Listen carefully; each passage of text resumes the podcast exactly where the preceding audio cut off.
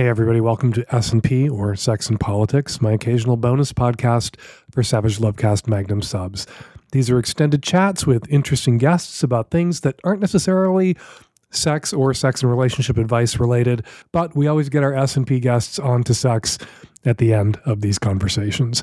My guest for this installment of S&P is Alex Steffen. He describes himself as a futurist. That's literally on his business card. Alex writes and talks about climate change and other issues impacting the future of life on this planet at his newsletter, The Snap Forward. His goal, he says, is to be a good ancestor. That's something we should all be striving to do.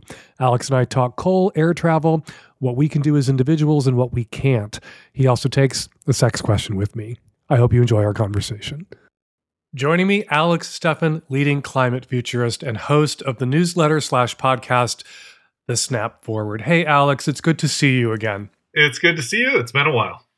It, it, it has. Uh, so I'm not sure how I want to open this or how much of my own shit I want to reveal. So before we get to the question I really wanted to ask you, tell me what a climate futurist does besides wring their hands. Sure. Well, my work looks at natural systems and human systems and how they're both changing and how they're both changing each other. And uh, in particular, I call it climate futurism because the kinds of changes that we've set in motion are so large that even though many of them have yet to happen, they're already changing our lives. They're already changing the worlds that we live in and how we have to deal with things. So we can't really understand what's going on now unless we're understanding what's on the way. How do we talk about climate change, weather weirding, all these things that are going on without just inducing panic and paralysis in people? Because because the issue seems so huge and it seems like as individuals there's so little we can do about it that there's this kind of I don't want to say learned helplessness, but this kind of it's more like an acknowledged helplessness. Like what can I do? I can't do much. Maybe I can do something to get AR-15s out of the hands of 18-year-olds, but what can I do about fossil fuels? I mean, I think, you know, the first thing that we have to acknowledge is that for most of the people on the planet, there are severe limitations to their ability to do anything. But for a lot of the kinds of people who listen to podcasts and, you know, read magazines and so forth, we have skills and expertise and so forth that we can bring to bear on the problem wherever we are in society. And so the first thing is asking just, you know, are we doing our our our individual actions, especially the ones that we do where it's our job to do it, you know, in the workplace or in our community, are we are we pushing for real change? The second big thing I think is acknowledging that all of us live in a world that's different in concrete, demonstrable, scientific ways than the world we grew up in. You know, that's true even for like teenagers now. Mm-hmm. And part of the reality of that is, you know, we sort of left behind one world and we've come into another world and we're in a discontinuity, right? Things are not the same as they were. And that discontinuity affects each of us, right? It's something we're all experiencing. It's sort of a personal discontinuity because if the world out there is not as we thought it was, then our lives are not as we thought we were leading them, right? I mean, our lives have changed. And there's an enormous amount of grief and anger and frustration and despair and cynicism that have bubbled up from that, that have boiled up from the realization, hey, my life got changed on me, you know? Mm-hmm. And and I think one of the things that we need to do is open up space for people to have their reaction to that and then begin to move forward to being at home in the world that we actually now live in, right? To begin to change our worldview and understand better are people really seeing much change in their everyday average lives? Like we look at the news and we read about wildfire seasons starting earlier and earlier about the mega drought in the American West. But when I go to the grocery store, the strawberries are still there. You, you know, my house isn't on fire. And there's this sense of, you know, maybe if you just don't watch the news, you won't feel so scared because many of us aren't seeing an impact in our daily lives. Or maybe we see an impact, like the skies here in Seattle were blood red for a month a couple of years ago because British Columbia burnt to the ground all of the forests. But skies are blue today, and it's easy to just go about your daily life. Yeah. Well, so you know, there's two parts of that. One is the whistling past the graveyard part, right? Where we're seeing things that we just don't want to acknowledge it because that would suck. But, you know, also there's the other part of that, which is that our baselines shift, as they say, right? We get Mhm. used to things that we used to find alarming, you know? So probably most everyone, you know, with a with a basic education understands at this point that we are melting the ice caps, right? They've heard that somewhere. Now, if I went back to somebody in 1900 and I was like, aliens are melting the ice caps, they'd say, you know, by gum, we must mount a firm defense and save the planet. And we're just like, yeah, you know, the ice caps melt. Penguins, I like penguins. That's going to suck. You know, we just get used to it. Mhm. And one of the real dangers here is getting used to things without processing what they mean to us. And I think that there's an enormous amount of of bottled up emotion in the world about what's happening right now because you know, let's face it, we all have friends and family we can't discuss this stuff with, you know, depending on our political point of view, we may acknowledge it and still not have any way of politically incorporating it into how we see the world. You know, we're all to some degree, you know, alone and frightened in this, or we have kids and we're frightened for them, or, you know, whatever. There's just a huge emotional barrier to acknowledging what's actually already happening and how And what- unready for it we are. And what is actually already happening? Well, the basic thing that's happening is we have altered the function of every ecosystem on Earth and of the entire climate system such that temperatures are changing, storms are increasing, uh, rainfall is shifting, uh, species are going extinct, species are, be- are moving to new places. Uh, it's undermining human systems on everything from farming to you know sea level rise is is undermining uh, coastal cities. Uh, you know, it's this vast change in every part of human civilization that touches the natural world, which is pretty much every part of human civilization. And one of the points I, I follow you on Twitter, and I, I learn a lot following you on Twitter. I read your stuff. One of the sort of red flags you're raising, or the warnings you're constantly giving, is systems are adaptable until they're not. And it's not just about tipping points; it's about losing our, you know, getting to a point where there are no other moves we can make, no adjustments we can make, and our systems are brittle and humanity will be facing things that you know we think of as kind of biblical myths around mass starvation and, and, and this is the stuff where you just start to think about it and you're like uh i'm going to go watch heartstopper again on netflix because that makes me feel warm and fuzzy inside and this makes me feel a- afraid but it's also one of the rare things that makes me feel glad that i'm 57 Yeah. Well, so I mean, one of the things that's difficult about this moment is we're used to imagining sort of a binary future, right? Good or bad. Like, so either we get our act together and all humanity, you know, rises up and solves this problem, and we along the way solve all sorts of other problems of poverty and injustice and and you know oppression, or it's the apocalypse and just everything's done and we're going to like be hunting for grubs in fallen burnt logs you know? Like those are kind of our mental extremes and neither of them is on the table anymore right? We're in this whole different world. I call, I call that world a trans-apocalyptic world because the problem is there are some people right now who are hunting for grubs in the trunks of burnt fallen trees. Like there are people who are living in the worst kinds of conditions we can imagine. And there are people who are taking space flights for tourism. And that Mhm. that dichotomy of some places doing okay some people doing okay and others already being in our worst case scenario we're seeing what 130 degree temperatures for weeks at a time in pakistan right now? Exactly. I mean a huge swath of the earth is becoming literally unlivable right? Literally you know hostile to the functioning of the human body. Um, the seas are rising et cetera et cetera. We're looking at grain shortages not just because of the war in ukraine a war that is connected to putin and to his fossil fuel ambitions and thus connected again to climate change and everything else but also because we're seeing really bad harvests around the world as temperature shifts and rainfall shifts. And you know so we're seeing bad harvests in china some in africa some here.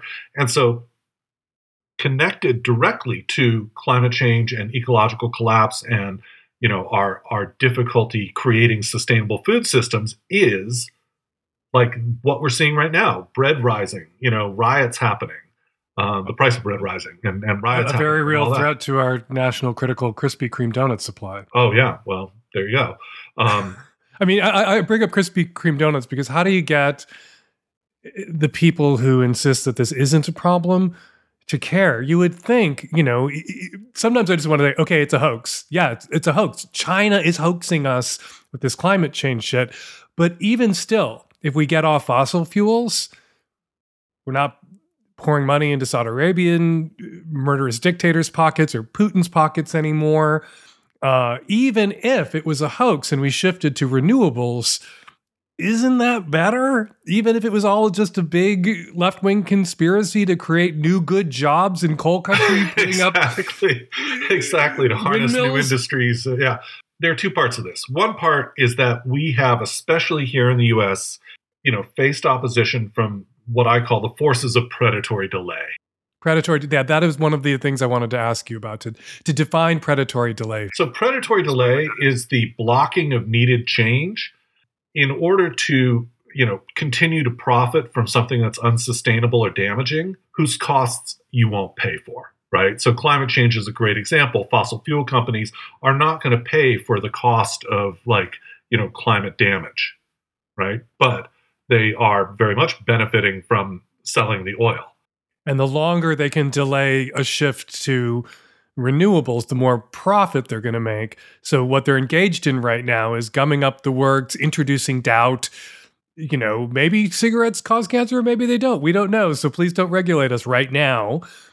And so that they can continue to profit. And the longer they're able to engage in that predatory delay, the more money they're going to make, but the worse it's going to be when it runs out, when people catch on, when Miami is underwater and people think, well, we have to do something about this. Yeah, and we, we face a bunch of bubbles, right? Where we are pretending that things are valuable that we know will be destroyed or can no longer continue or no longer work in the world that we now live in. And um, that is one of the big problems is there are a lot of people who don't want to acknowledge what's happening because they stand to lose money. And a lot of people who know what they're doing is wrong and are doing it anyway because they can make money. Um, you know, so you got that part of things, but you've also just got the reality that that those forces have managed to, especially here in the U.S., have managed to drive the discussion about our relationship to the planet, to science, to climate change, to vaccines, et cetera, right into the heart of the culture war.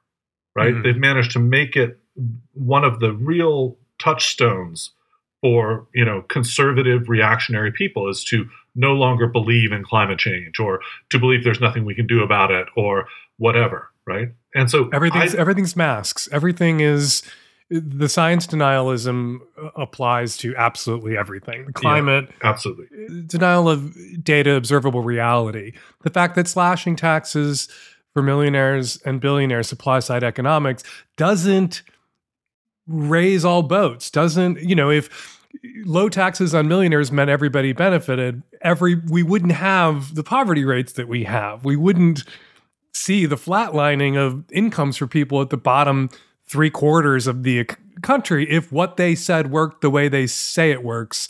And that's just not about taxes supply side economics but climate the disease it's the entire you know, it's it's civic sabotage really we're, right? we're locked it's, we're locked we're trapped on the planet with these people. Yes and that that's one of the big problems that we have is that our entire theory of how we're going to tackle climate change you know uh, extinction toxics all these big massive international problems is that we're going to bring everyone to the table and work out a compromise that allows us to move forward fast enough to do these things. And the problem is that the people who don't want things to change figured out all you have to do is create an entrenched opposition, and that theory falls apart. And that's what we have. That's, you know, Australia just finally voted out their equivalent, but they're still, you know, there's still massive problems there, and they're they're not, you know, anywhere near where they need to be. And that's true almost everywhere. There's a handful of countries, you know, there's sort of like, you know, Denmark and Finland and you know, a handful of countries like that that are that are almost doing enough. But most of us are in this situation where we the whole theory of of our activism, of our advocacy, of raising awareness, of going to protests, etc., is that we will move consensus forward, then act. And that hasn't happened, and it's now not going to happen in time even if it does happen in the future, it's not going to be in time. And so that means all of us are in this weird situation of having to acknowledge that we're going to win despite the opposition, not by incorporating it, you know. This is a lefty thing though. Like we have to bring all stakeholders to the table. You know, Occupy Wall Street fell apart because it was devoted to uh, consensus. Everybody had to agree. And that is sort of a lefty, I think, misapprehension about what democracy is. Like democracy, some people lose. And in our rigged democracy, it's the majority that loses because we have a white minority rule in this country. We are Rhodesia now. And this idea that we have that if we can just reason with people, bring them to the table, we can get everybody, you know, get Joe Manchin to agree that maybe it would be better if we did shut down these coal plants. Right. Uh, yeah, I, I mean, you sort of feel like there's these groups that are like, I know things are dire, but you know, you know, we'll fix this. We're working on one last white paper. You know, like that'll finally put the things over. The, this little bit of science will convince the people who just hate us that they should act. You know, um, and we're not going to do that. So our answer has to be, you know, concentrated disruption and rapid action where it's possible. So Extinction Rebellion, you support what Extinction Rebellion is doing. Yeah, I mean, well, I really I respect things that are direct attempts to gum up the works of the bad guys, but we also need way more actual building and positive action, right? We should be, you know, building low carbon, walkable, dense communities in every city on earth right now. We should be, you know, just building clean energy everywhere we can get it you know we shouldn't you shouldn't be allowed to buy a car that's not an ev right? Etc these things are i mean they're doable right now. They've been doable for 20 years. And why aren't it, we doing them? Because we keep waiting for the consensus to emerge. Right? We keep being like if we can just convince the 20% of the people who regard the facts here as propaganda that they should acknowledge the facts, then we can all move forward without opposition and conflict. But conflict is baked in now to this situation, right? Conflict, there's no way to get what we need without embracing the reality that there are competing interests of people who want to move fast to respond to these problems and people who want to slow down change. And that is, I would argue that politics of tempo is actually the center of American politics, possibly global politics right now. That that's the that is the all defining fight that we're in that we can't even see because there's so much nonsense one of the things that strikes me as so perverse about this moment are there the people who stand to profit from this predatory delay uh, and you know making these changes to save the planet save humanity? Or the planet will be fine. The planet will outlive us to save ourselves and the way we've lived on this planet for however many tens of thousands of years our species has existed. There are people who stand to directly financially benefit from that predatory delay. And then there are the people who just culturally have identified this as something that they want to own the libs about. They can't let the libs have been right about this and they will fight it, fight it. You see these people who put coal burning little like things on their pickup trucks and drive around. It's called rolling coal and shooting coal smoke into the air just to say fuck you. What what is going on in in their heads that they identify with this culture of destruction, consumption, that that fossil fuels are like right up there with Jesus and they can't let yeah. them go? I mean, you know, there's lots of interesting thinking and writing about the mindset there. But to my mind, I think the important thing is to acknowledge that it kind of doesn't even matter anymore why people think these things because they do and they're not giving them up. And so, from the point of view of practical action, we have to have to just understand that if somebody's rolling coal, they're never doing anything other than opposing everything we, we need to do. And that's just a fact. It's an unfortunate fact, but we live in a world where that conflict is baked in. It's now, you know, immutable. Uh, and from there, though, to acknowledge the other part of that, which is rarely talked about, which is that for the vast majority of people, not just the vast majority of poor people or young people, but the vast majority of every kind of person, there's more to be gained by moving fast than by slowing down. And in fact, in almost every case, delay buys us nothing. It gets us no increased prosperity. It's not good for anybody other than those profiting directly from it. Whereas there's all sorts of things we know how to do to make our society more sustainable, cut emissions, to ruggedize our cities and communities, um, you know, our infrastructure. There's all sorts of actions we know how to do that, in fact, have direct societal benefit for a lot of people. I have some lefty friends who acknowledge the science, acknowledge climate change is real, who aren't telling themselves, well, you know, Holland is nine feet below sea level. So once Miami's nine feet below sea level, who gives a shit? We can just build some dikes. They know that, uh, you know, Holland is on solid rock and Miami is on porous rock and the water is going to come up through the ground. We're not going to be able to dike Miami out of the ocean the way they've diked Amsterdam out of the ocean. So I have friends who are all over the science, who get it, who get it who are just like, there's going to be effects here. Human ingenuity, the scientific community, geoengineering, there's going to be a Deus Machina solution. Something is going to save us at the last minute. And so we don't need to do anything else right now. We just need to wait for the science community that's losing its mind trying yeah, to wrong. get people to act. The science community is going to like pull a rabbit out of the hat. It, there's no rabbit, is there? No, there's no rabbit.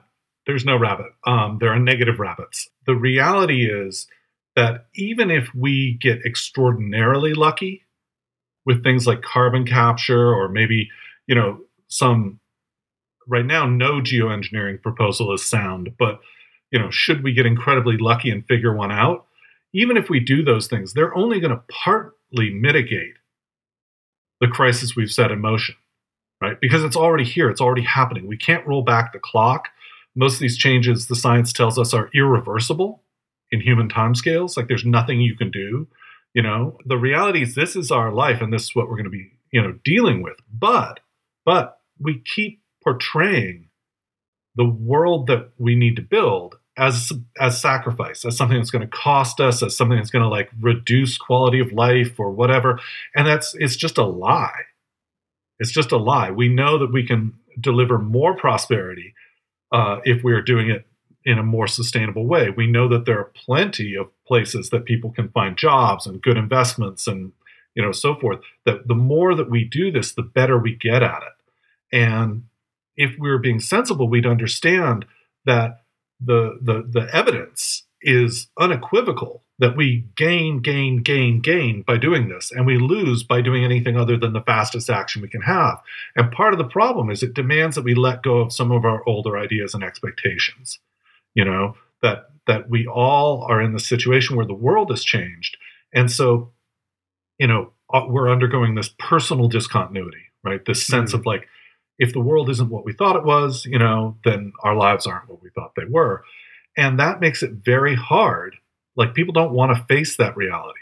And so they don't want to face the the reality that for example uh, you know that they personally would do better. In fact pretty much every person on the planet would do better if we were to go you know into headlong reckless climate action right that there's no sensible amount that's a compromise between how fast we should go and not right we can't go too fast you know, one of the thing, one of the things you mentioned was a de- you know retrofitting or rebuilding our cities to be dense and walkable, replacing automobiles with you know gas, internal combustion engine gasoline with EVs. But we can't all have the cars we have now, and even if they're all EVs, and have dense walkable cities because one of the reasons we don't have dense walkable cities is all the goddamn cars everywhere. But people who haven't lived in a dense walkable place it feels strange and foreign to them to contemplate it. And they think, you know, the single family home in the suburbs and the car and the commute that makes them fucking miserable, that fucking commute, and the streets that aren't safe for their kids to play on because of the cars zooming around is the life that they can't let go of or are afraid to let go of. And that dense walkable city is some kind of commie plot.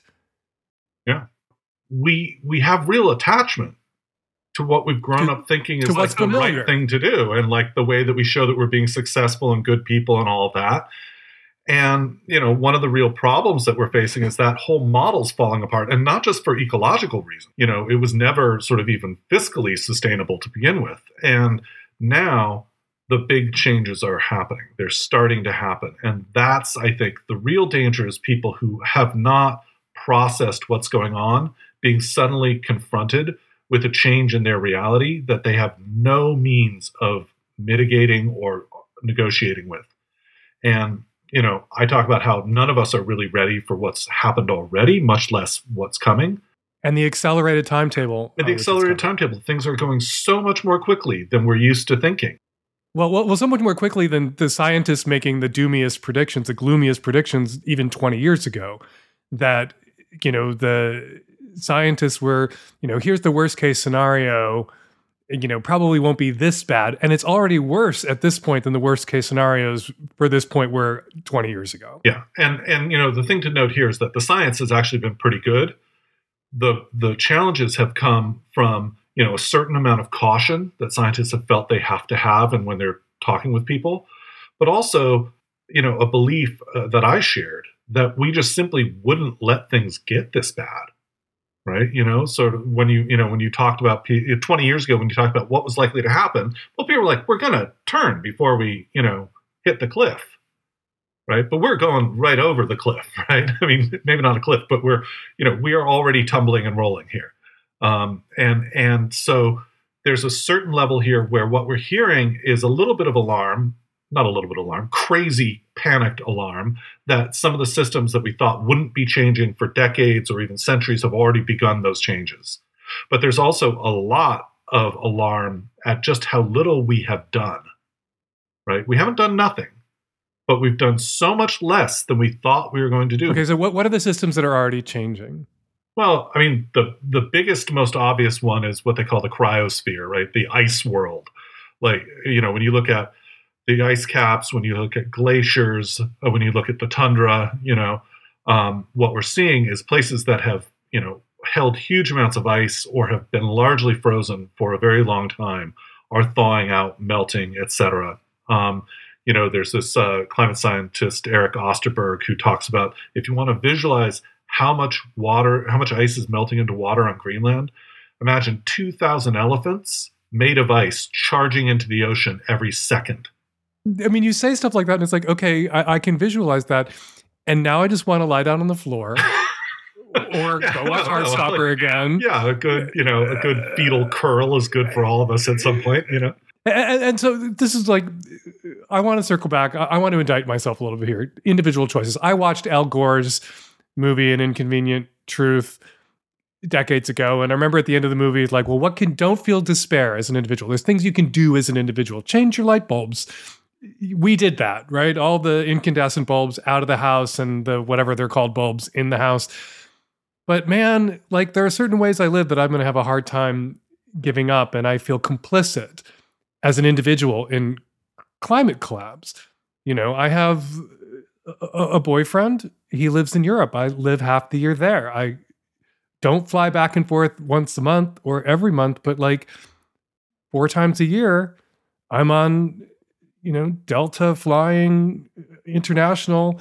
Do I, as an individual, need to pick a relationship and pick a continent? Can I keep doing this without, you know, Greta Thunberg hunting me down and slapping my face?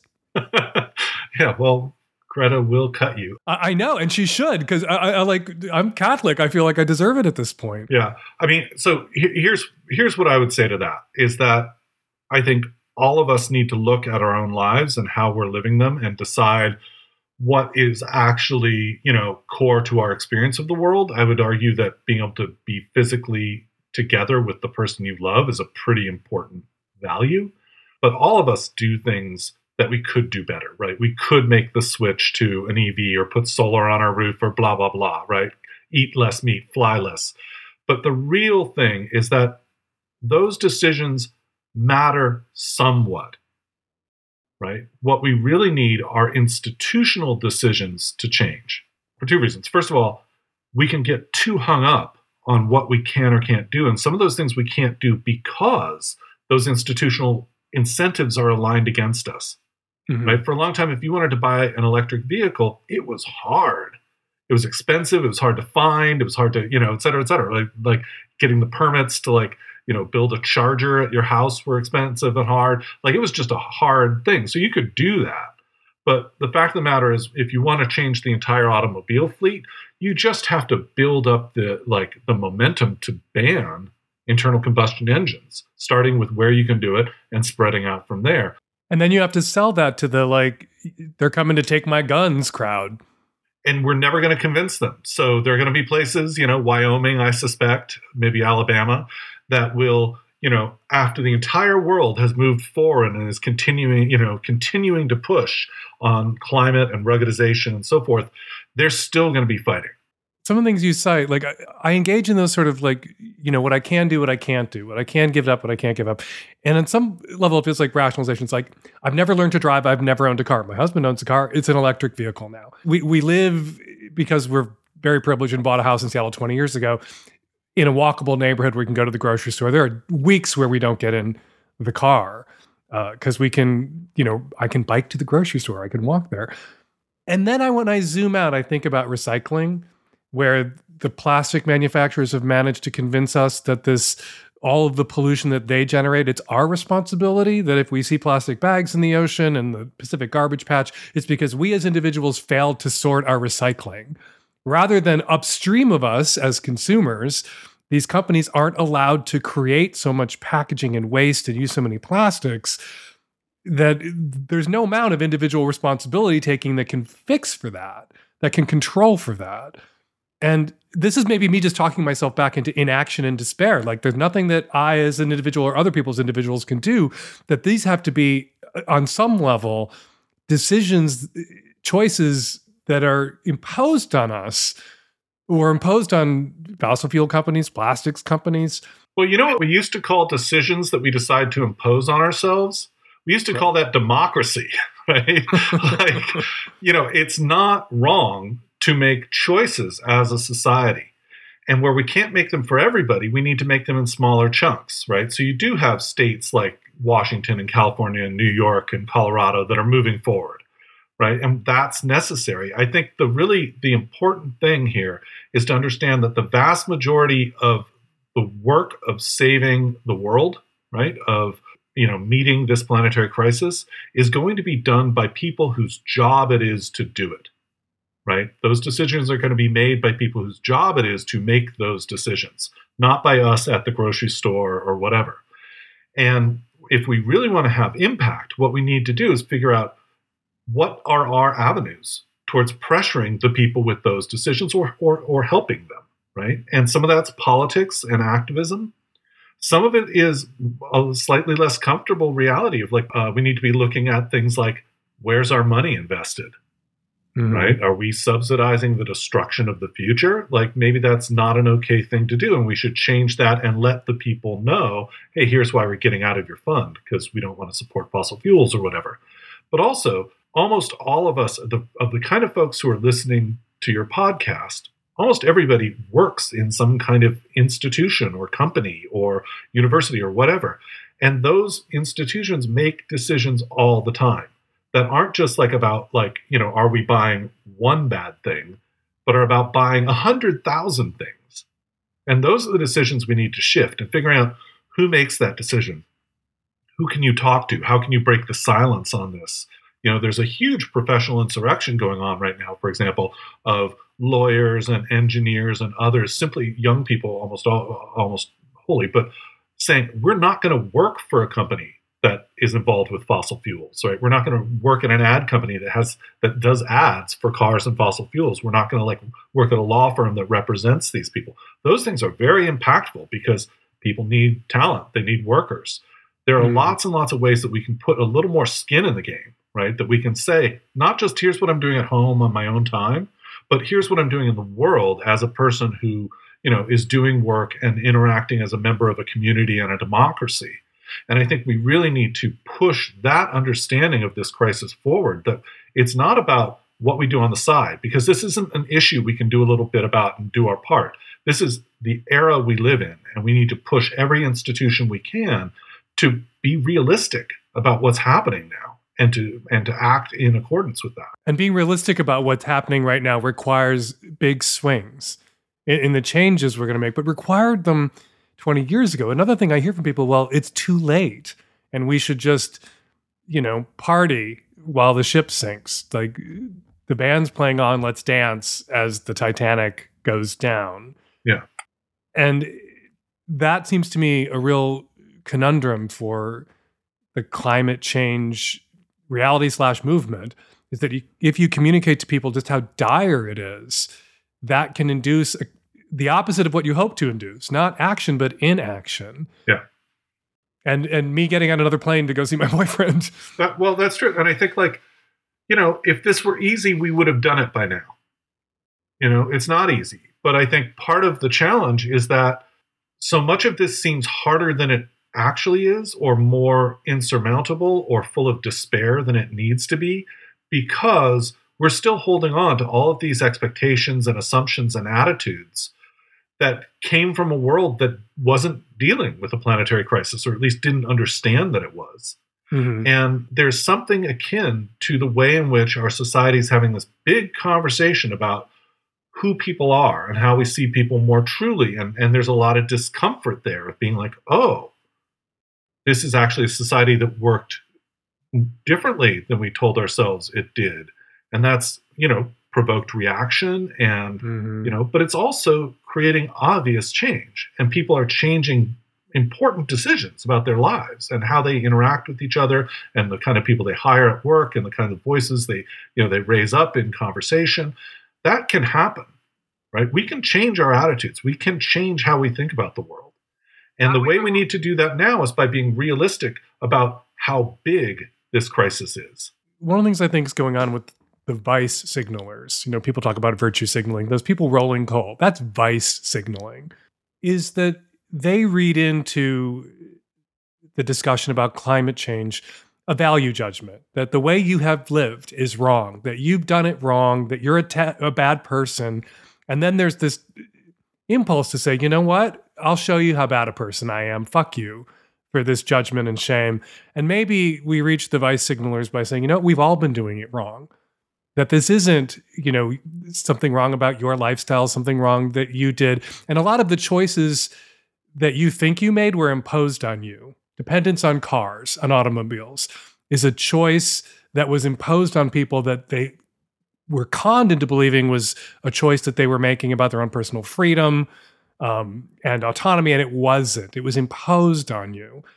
And if there's just a way to reach the vice signalers with a message that, you know what, you didn't do it wrong, you weren't doing anything wrong, and you know that that false consciousness concept that that you've been conned and you have been harmed and you turning around and like doubling down on the con and the harm by committing to it. And i say this as somebody you know i probably have generated more fossil fuels with the way i've lived on planes for 30 years and flown all over the place than and somebody rolling coal has right? I recognize my quarter of an inch of sea level rise that has my name on it. And yet I sometimes feel like the way we talk, and me too, the way we talk about the vice signalers is causing them to hold on to the shit that they're doing and not let it go. You know, I got to say, for one thing, it's just giving them too much energy, right? It's giving mm. them too much authority. Like, fundamentally, our response to the planetary crisis is not a culture war, right? It's not something you can have different totally valid perspectives on. And it's not something that's that can be solved by attacking the people who don't agree with you in cultural and political debate. Right? Because they're not going to agree with us. They're not going to come along. We're not going to convince enough people in the middle to overwhelm them, you know, into agreement.